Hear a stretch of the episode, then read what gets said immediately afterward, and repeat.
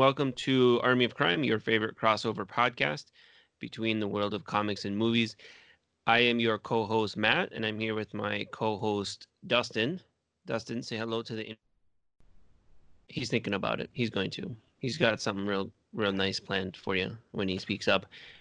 This episode, we are looking at the Cecil B. DeMille epic, Unconquered, and the comic book Nat Turner, made by Professor Kyle Baker, both of hmm. which are works of historical fiction.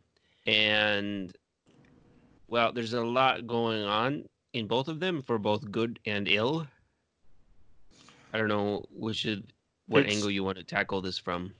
It, it would be hard to have two works of historical fiction have such diametrically opposing viewpoints, in my opinion.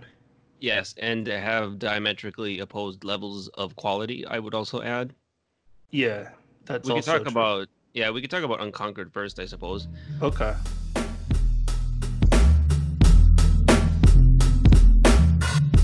Unconquered is a Cecil B. DeMille epic from 1947, starring Gary Cooper, that ostensibly is sort of about the Pontiac's War, I guess. But what it's really about is the unconquered spirit of the American frontiersmen to tame the West. Yeah, it's a Western. It's like a Western epic, I guess. And I was hoping at least for some good kind of battle scenes or something. It really does for all its supposed epicness, it really doesn't feel that epic. There's a lot of scenes of like people sitting around talking in rooms. There's like a courtroom scene. There's like one battle scene towards the end that isn't even that impressive. Yeah, it's and the story is basically I mean, there's a, a an indentured servant played by Paulette Goddard, and then you have Gary Cooper as like the rugged frontiersman, and their paths cross, and Gary Cooper is trying to prevent a, an Indian war, so to speak, between the settlers and the uh, Indian nations west of the Allegheny. So basically, and I should maybe even put the audio of it in here, but this film opens with some voiceover narration from Cecil B. DeMille. At the forks of the Ohio stands an American city, a colossus of steel, whose mills and furnaces bring forth bone and sinew for a nation. Not so long ago, a lonely outpost guarded this very spot. It was called Fort Pitt. It stood at the edge of an unknown land, one of a line of forts that ran from Virginia to the Great Lakes, marking the end of the known and the beginning of the unknown. Civilization was east of the Allegheny Mountains. Conquest, opportunity, and death lay to the west. All around Fort Pitt was a vast forest, always beautiful, always dangerous. Men came into it seeking many things, some for wealth, some for refuge, some for freedom. But to the Indian, all men came as invaders. Wars for survival between red men and white threatened to sweep away these little forts. Yet, men kept coming west, some to build their own fortunes, even at the price of Indian wars. Others to build a nation, even at the price of their own lives. These are the unconquered, who push ever forward the frontiers of man's freedom. It's really uh, quite.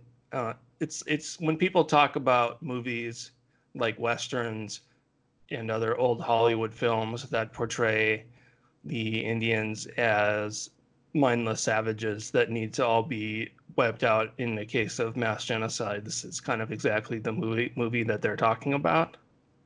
Yeah, this. So I really didn't know anything about this going into it, uh, and I'm gonna blame you because you picked this for us to watch.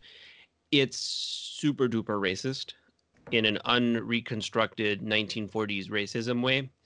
As you mentioned, the whole thing is about the un- the unconquered. In the title, refers to the, the spirit of the American frontiersman who is like slowly moving out west or whatever. I mean, we could talk about. There's a couple main racisms. There's two big. There's two big racisms that we could talk about. Uh, there's also the fact that it historically makes no sense whatsoever.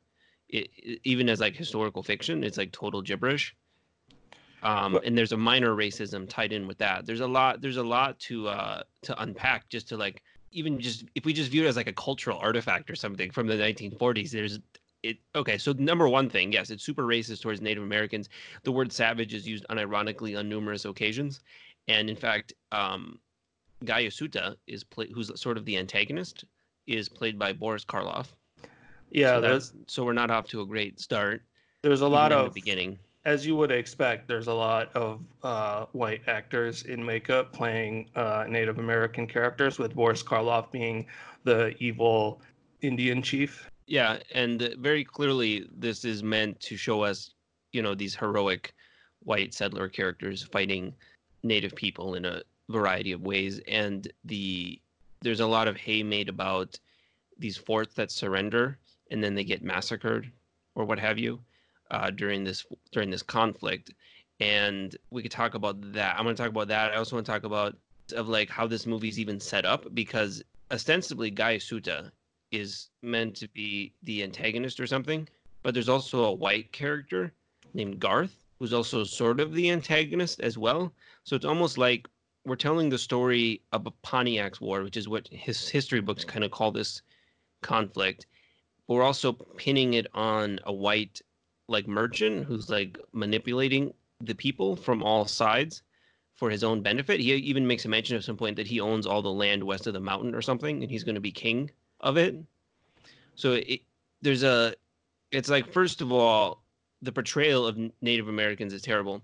Second of all, they're also portrayed as not even fighting back against colonization or against their mistreatment at the hands of the British for that's own sake. It's like they're only fighting out because this other person, Garth, is like this crooked merchant, is manipulating them.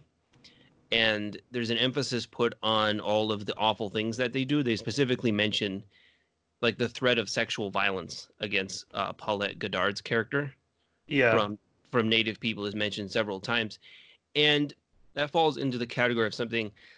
You know, the, uh, warfare in this period could, of course, be very brutal. So it's not like that's not true, but we're of course ignoring all of the warfare directed at, you know, the Native Americans. So it's like we'll only bring up the bad things from one side and not the other side and then it makes one side look perfect and the other side look demonic right yeah yeah there's a really hilariously uh, horrible like plot point going on here where the uh, indian tribes basically trick the honorable white man by telling them that if they surrender their forts, they'll all go free because the Indians just want access to their old ancestral hunting grounds.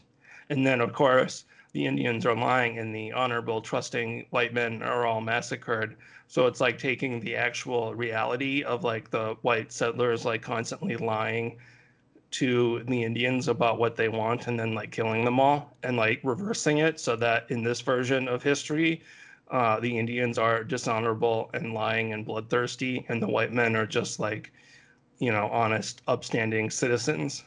Yeah and the native people are not even smart enough to organize and fight a war on their own behalf. They're all also while all this, while all that is also true, they're also just dupes because the whole thing is just being manipulated by a white merchant who is in essence in this movie a race traitor because he's betraying his own white race to help the Indians. Well, but he's not even helping them too, because it mentions something about how he owns all this land supposedly west of this line, so he wants them to abandon settlers. I think the word he mentioned he uses the word king or something like at one point.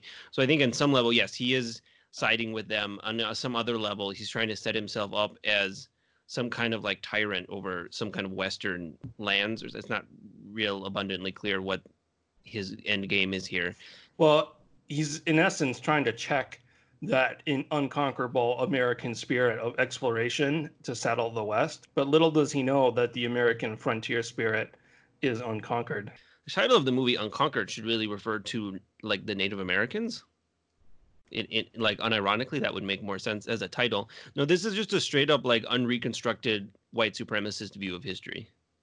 Like without even any like caveats. Um, the other I mean, there's a lot of super racism again, again towards Native Americans in a variety of ways because they are portrayed as being quite dumb. Like at one point, Gary Cooper tricks them with a compass, and I'm like, this is the mid 1700s. They they know what compasses are. Yeah, like, everybody knows what a compass is. Um, and you know these historical incidents they talk about we could find examples of forts being massacred, I'm sure, but when you include no counterexamples and you don't include any examples of massacres carried out by settlers or frontier militia, which would be, I mean, they would just commit uh, um, terrible crimes. I mean, um, and both sides would practice uh, scalping.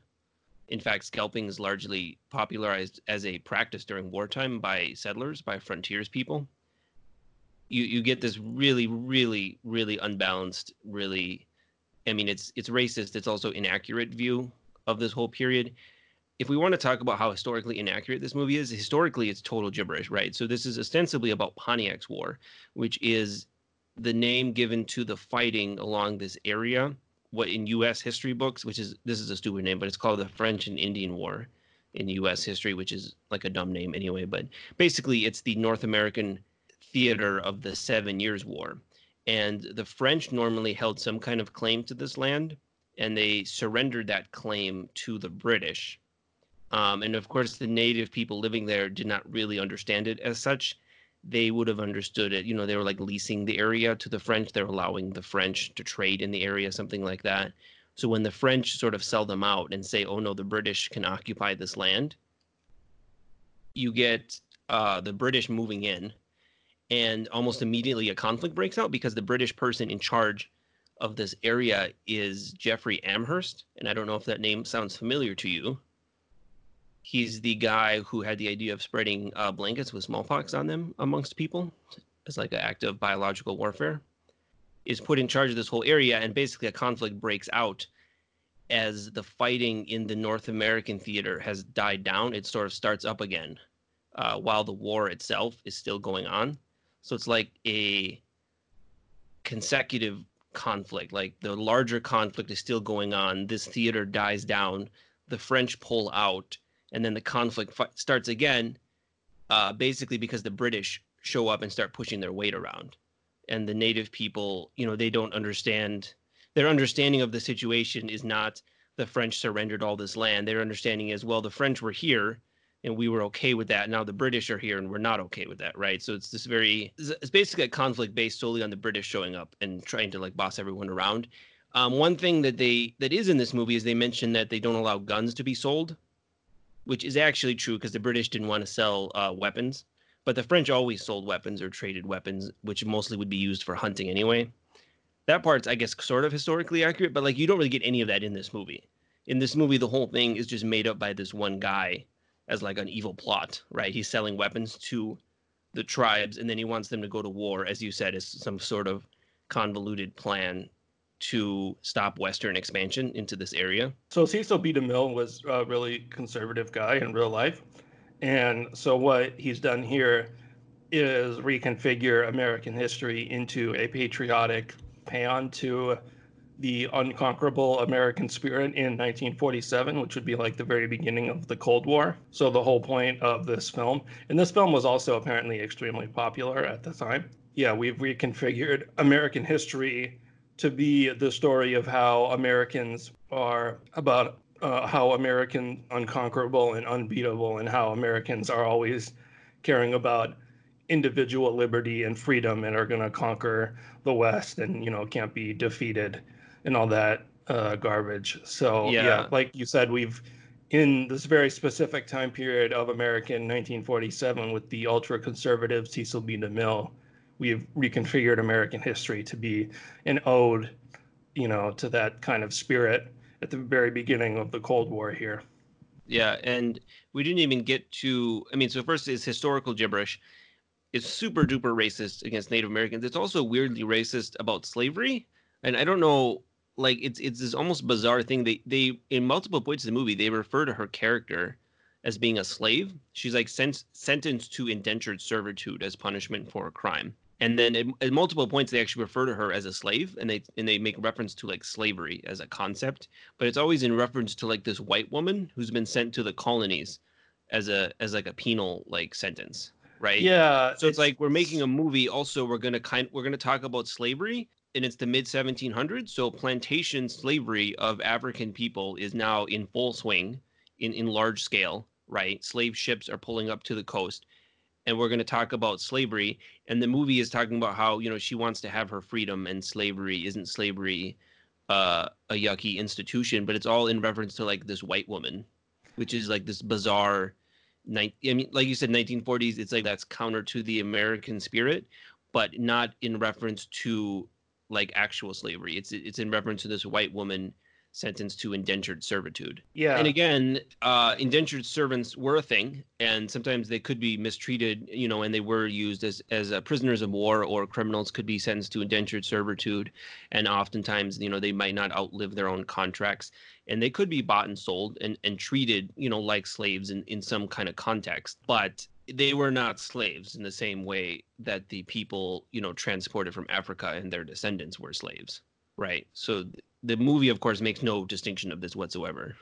Yeah, it's pretty wild to tell a story about that touches on the horrors of slavery that focuses exclusively on white people, like white people enslaving other white people, and the like black slaves is not even like. Uh, I mean, there are a few like black characters, and one of them uh, does seem to be a slave, but the film does not seem interested at all in, you know, the crushing slavery of African people and, and black people as you know a possible way to have an ode to individualism and personal liberty right? It's only interested in that in regards to i mean that i think uh, displays the incredibly like blinkered viewpoint of the filmmakers in the fact that they use the story of a white woman being an indentured servant to tell a story about an ode to individualism and liberty and this you know the yearning for freedom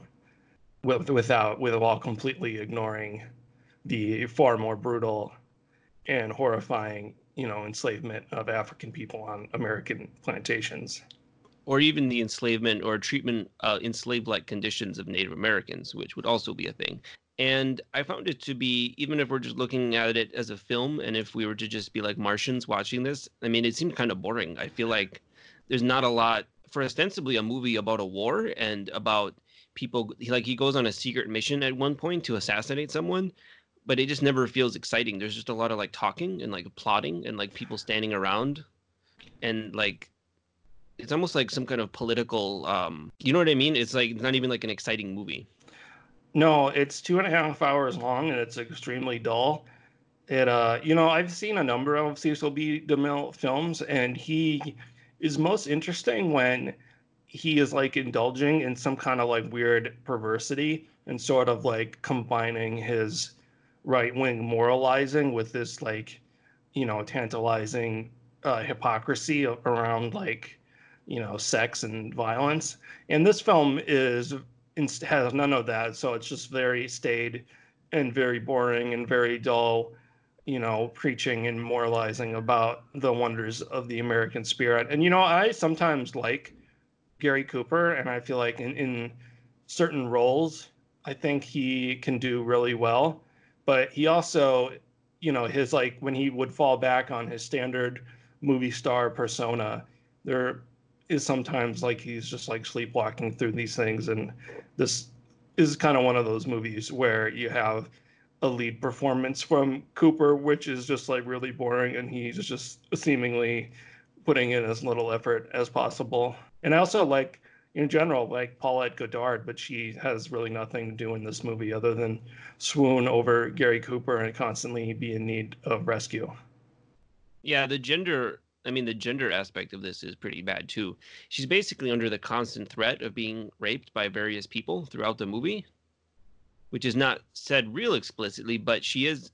I mean, it calls her a slave, and Garth keeps trying to buy her, and then he wants her to marry him, and then they keep making reference to what terrible things you know the Native Americans will do to her if they capture her. So it's like, yeah, she's she's floating throughout the movie. She keeps getting rescued over and over again, and then there's this like thread of her being raped by a variety of people that keeps popping up. So in summary, I'm not really sure why anyone would want to watch this movie other than as a historical artifact from 1947. colonial American history can be very interesting, and if you make it accurate, I mean, uh, like a movie about Pontiac's War, it, it was a very, it was a brutal conflict. Um, I've seen some historians refer to it as basically a race war because the the impetus was uh, to push out all settlers, and it almost worked. It's one of the few conflicts that ended in, I mean, it basically ended in a tie. The British government drew a line on a map and said settlers aren't allowed to go past this line you could make a very interesting movie about that, right? But that's that's not that's not this. No, just no. Yeah, this you know I had initially picked this movie because I thought it was about the Revolutionary War, and I thought, you know, there are some movies about the Revolutionary War, but there aren't a lot that are very notable or very good, I guess. So I thought it might be interesting to look at one.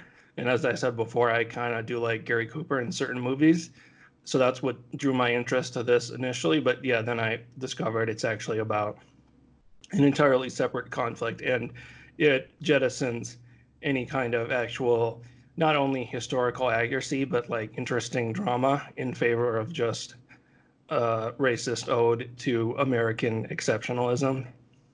Yeah, this is the movie that when you make a documentary about how racist Hollywood used to be, you show clips from.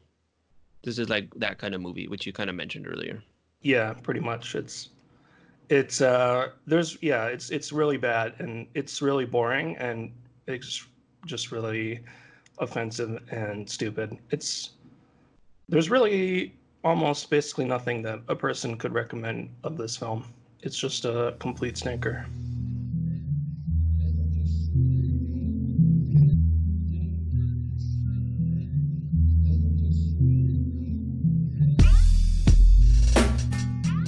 Now, if we want to shift gears to something that is in fact really good, so I guess that's a good 180 degree counterpoint to this movie, would be the comic book Nat Turner, uh, written and drawn by Professor Kyle Baker.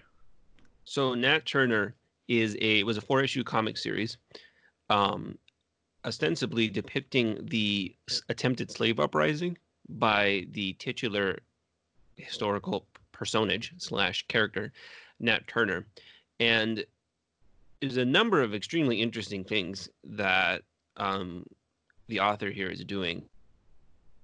Is this this comic is uh, as a counterpoint to Unconquered, extremely historically accurate to the point where he most of the text actually comes from primary source documents. It's almost like he's telling you a story, but it's also a historical document in a way. It's almost like a, a documentary in historical form, right? because he uses actually a lot of primary source documents in the captions, in the quotations, and it shows you it tracks the uh, the voyage of slaves across the ocean, and it also shows them being captured in Africa. So they're captured. Um, people are kidnapped or captured uh, in Africa by African slavers, and then transported to the coast and sold to Europeans and we see a great deal you know there's a lot of violence here obviously um, throughout the story, they they throw a baby overboard at the beginning to feed to sharks, and he has a footnote explaining that sharks would follow the ships across the ocean um, to eat the bodies of people who fell overboard. And we see, you know, there's a lot of stuff happening here. So we see that the slaves are not for uh, not allowed to read, right? And one of the things that distinguishes Nat Turner from an, a young age is his intelligence and his desire to learn how to read, right? And there's a clear connection between a slave uprising and the slaves learning how to read or communicate with each other. I mean, there's a lot of other interesting historical little stuff that he puts in here, um, and he has he has footnotes, like I said. So there's we see the slaves are being forced to eat um, out of trough. Uh, we have them using um, drums to communicate uh, because they don't have an effective way of sending messages around. And then we get to the the slave revolt itself, which is extremely violent, right? Uh, we see them they murder the the slaves once they've um, started their revolt. They fan out, and we see them murder any number of uh, white children as their revolt grows. So there's a great deal of violence throughout, and like I said, it's a very historically accurate. It's almost done in like a documentary style. The coloring of it is the coloring of like an old photograph, so it's not black and white it's it's like a, a, a sepia toned or something almost. It it made me think of the coloring on like old 1800s photographs. And, you know, I think importantly, unlike the old right wing hack Cecil B. DeMille, the acclaimed uh, cartoonist Kyle Baker, who has had a really long and interesting history of sort of dipping in and out of like mainstream big two comic books. Like he has a acclaimed runs on like Deadpool and Plastic Man and has done his own original like graphic novels and stuff. So he's a really interesting guy in his own right as well, like leading up to creating this comic book. But unlike that, the movie we watched, this comic does not flinch from the horrors of slavery at all and you know doesn't try to like whitewash the history for some kind of ulterior message you know the message here is just about the horrors of slavery itself and it you know gives you all of the uncomfortable gory details that Yeah, you know it, it kind of takes you through. I mean, there's a lot of emotional like notes that you're hitting here because at the beginning, you know, you're horrified at how um, the people are treated, obviously, and then the revolt starts, and you're like, yes, like let's let's rise up, like let's I'm like you're on board with this, and then they're like, oh, we have to kill the baby now, and you're like, ugh, I don't. mm, No, that's not great. Uh, we're killing a baby, and this shows them actually decapitating like a three-year-old. That's like that's like waving at them as they're uh, marching down the, or as they're like coming down the road. So there, yeah, there's a lot of violence, and it is of course unrealistic to expect people, you know, not we're not trying to excuse the fact that they killed a baby, which is, which is bad. Uh, no, no equivocation there, but it would also be unrealistic to expect people who had been brutalized their whole life to all of a sudden display more humanity to, uh, you know, the people who are ruling over them in that class than they themselves had ever seen. The point being that it's an incredibly brutal system, and the the book does not try and shy away from that at all. Yeah, I mean, the point I was making was once you have like someone who's gone through the experience of feeding their own child to sharks as an act of mercy to prevent them from having to grow up in this brutal system, like, you know, that violence is then like repaid against the owner, you know, the owner class in a way Right. that you might be like, well, do they really need to kill the children? But then it's like, did they really need to capture them in Africa and, and you know feed them to sharks and bring them over here to begin with. You appreciate the desire for historical accuracy in that it doesn't flinch from that and doesn't try to make the uh, Nat Turner's revolt and Nat Turner himself into like an uncomplicated heroic figure because he himself had this like messianic complex and thought that he was I can't remember now, like the son of God or like God, or he saw himself as some kind of like, like you mentioned, he learned how to read, and then from like reading the Bible, he saw himself as some kind of like holy prophet to like lead like a holy war. So it doesn't like shy away from the fact that this guy, you know, had like delusions of grandeur, and then also that their rebellion was, you know, just as brutal as the violence that was waged against them initially. Right. It would be easy to tell this story and try and have it be an uncomplicated ode to people struggling for freedom, such as we saw in the movie Unconquered, right? If you were to just literally flip that script 180. Uh, but that's not even what he's trying to go for. I mean, you get that in here. Obviously, the sympathy of the reader is with the the slaves, but it's a violent process all the way around. There's no there's no happy ending here it even shows you at the end um and it he provides a footnote for this too that they like skinned his body after he died after nat turner died so it's just unending i mean it's like i said there's really no happy ending here there's no silver lining um it's just a brutal system and a, a group of people try and revolt against it in a like almost an insurgency that doesn't last very long and of course ends with violence and has violence throughout it's it's uh it's a grim story, but it's extremely well told. Like I said, he almost pre- presents it as close to like a historical document as you could get in a comic book, like in a documentary style. Yeah, I mean, obviously, yeah, he like set out to do something a little different than just retell this in graphic novel format. The choices that Kyle Baker made was to present this in more of a historical sense and to reflect all of the research that he had done. And as such, there's not a lot of like you know like dialogue balloons and stuff like that it, it really does read more like um like you're saying more in like a documentary style which is not meant as a slight either. I mean it's a very quick read and but it's a very you know a powerful read. It's definitely worth reading i think not only as like a you know if you are into history or or even if you like don't care about history in the context of what's going on. I mean it's just like a really uh, powerful read as a graphic novel as a comic book. Yeah and his use to not really use much for dialogue is interesting because there are balloons where they just have images and stuff inside of them to convey you what people are talking about and part of that might be to skip over i mean at the beginning obviously they'd be speak wouldn't be speaking english i don't know if there was a desire to have not a, like you don't have to translate text or something but it, yeah it's interesting because it's almost no dialogue and the dialogue that does exist is mostly taken from primary source documents. So you could read this on just a technical level as like oh this is a very interesting and very well made like comic book and you also read it as something historical that happened about this and that's interesting and then just thematically you know the characters in it like w- what's happening in it is interesting so it's really just well made all around. I mean, you could use this, might be a little violent for primary school. I mean, like a college class or something. I mean, you could look at this. You're getting a lot of information. Like you said, it's kind of a quick read, but it feels very weighty. Yeah.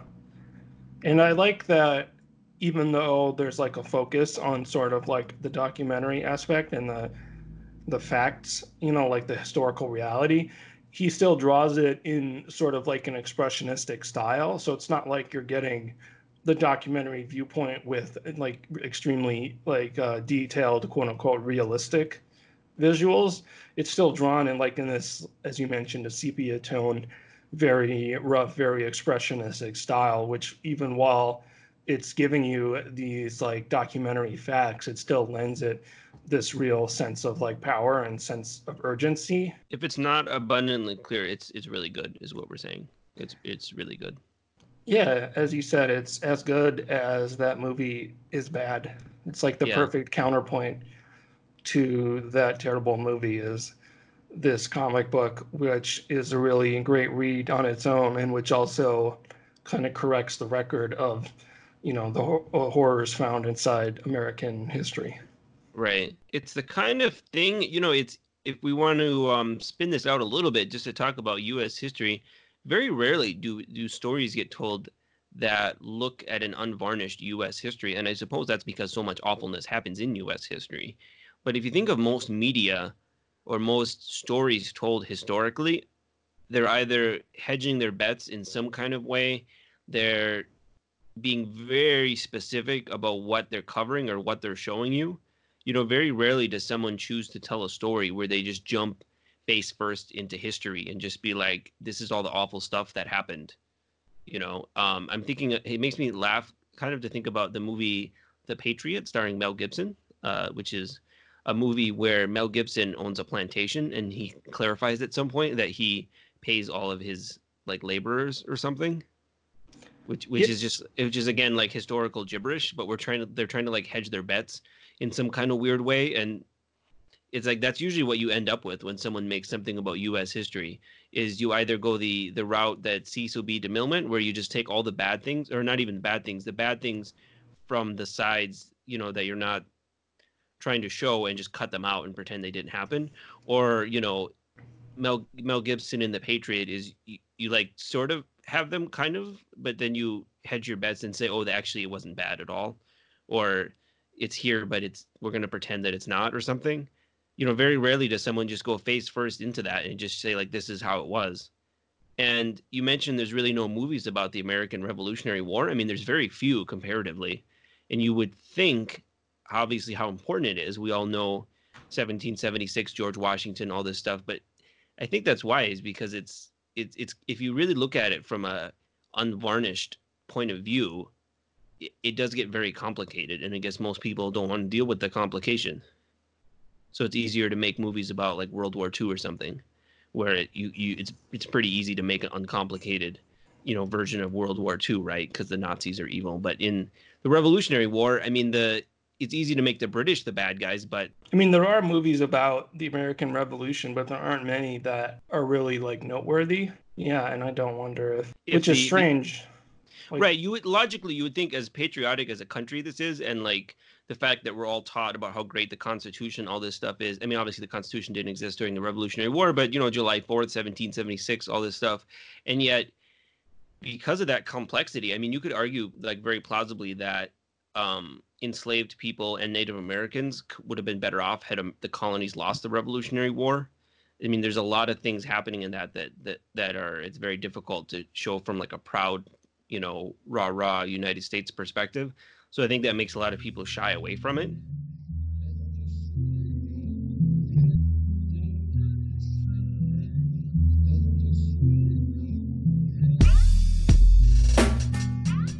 Do you have a recommendation?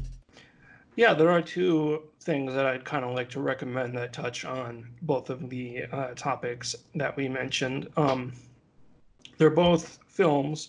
One of them is another Cecil B. DeMille film, and pretty much all of the films of his that I've seen have been very staid and very boring, except for this one, which was a pre code drama called The Sign of the Cross, which is set in ancient Rome and it involves sort of a lust triangle between a Roman prefect and the Empress of Rome and a young Christian woman. And as I mentioned before, sort of like the film you know, indulges in both of Cecil B. DeMille's uh, weird obsessions, include which is like right wing moralizing, but also, you know, unchecked uh, sexual perversity and, and violence. So in this film, you get like these brutal scenes of Christians being killed in the Colosseum, like having their heads stepped on by elephants and like fed to crocodiles, and you know, getting uh, raped by gorillas. And there's like all these scenes of people being tortured and like all this brutality and violence. And this is also the film that famously has uh, the Empress of Rome bathing in a giant pool of milk. So it's like, uh, and as I mentioned before, the triangle between these characters is not so much a love triangle as a lust triangle. So like the whole plot is put into motion by like the unbridled lust of these three characters. So then I think it finds something really thrilling and really interesting in combining these like two completely opposite like impulses. Um, it's a really fascinating, really interesting uh, film, and so far I think of the ones I've seen, it's the only Cecil B. DeMille film which I think is actually really good, and I just because it's you know grappling with these you know opposite instincts in him as an artist. So that's the sign of the cross. And there's another film that I watched recently that is an Australian film called The Nightingale. And this film is set in Australia in Australia's colonial history. So it's not America per se, though, of course, there are a lot of similarities. But this film is sort of like an unflinching, brutal look at the horrors of British colonialism in Australia. And the main character is an Irish convict who's basically enslaved to a British officer who and these like British officers like uh, gang rape her and like kill her whole family. And so she sets out on revenge and then of course interacts with the Aborigines characters who are also being like brutalized and murdered in mass by the British colonial forces. So it's a film that really in like a really uncomfortable way does not like sh- it shows you like the full brutality of like the colonial occupation of Australia with like mass gang rapes and murders and genocide. And so it's kind of like, you know, the full, more like warts and all perspective that we were contrasting something like The Unconquered with. Um, but like I said, in Australia instead of America, but obviously there's a lot of similarities in general as far as the way that the uh, white people treated the people who are already living in the continent that they arrived at. With the extra wrinkle here is that you have like a layer of white people below the English, but above the Aborigines, in this case, the Irish. So that's uh, Jennifer Kent's The Nightingale. That one is on Hulu if you want to watch it. it just came out last year.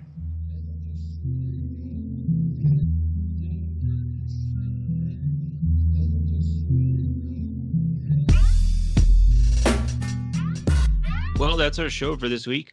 Uh, you can catch us on the internet at armyofcrime.com. I am on Twitter at Army of Crime. Dustin is at Dustin44444. Uh, if you want to leave a five star review on Apple Podcasts, if you found our show interesting at all, please feel free to do so. We definitely appreciate any and all reviews, kind words. Stay alive out there, people.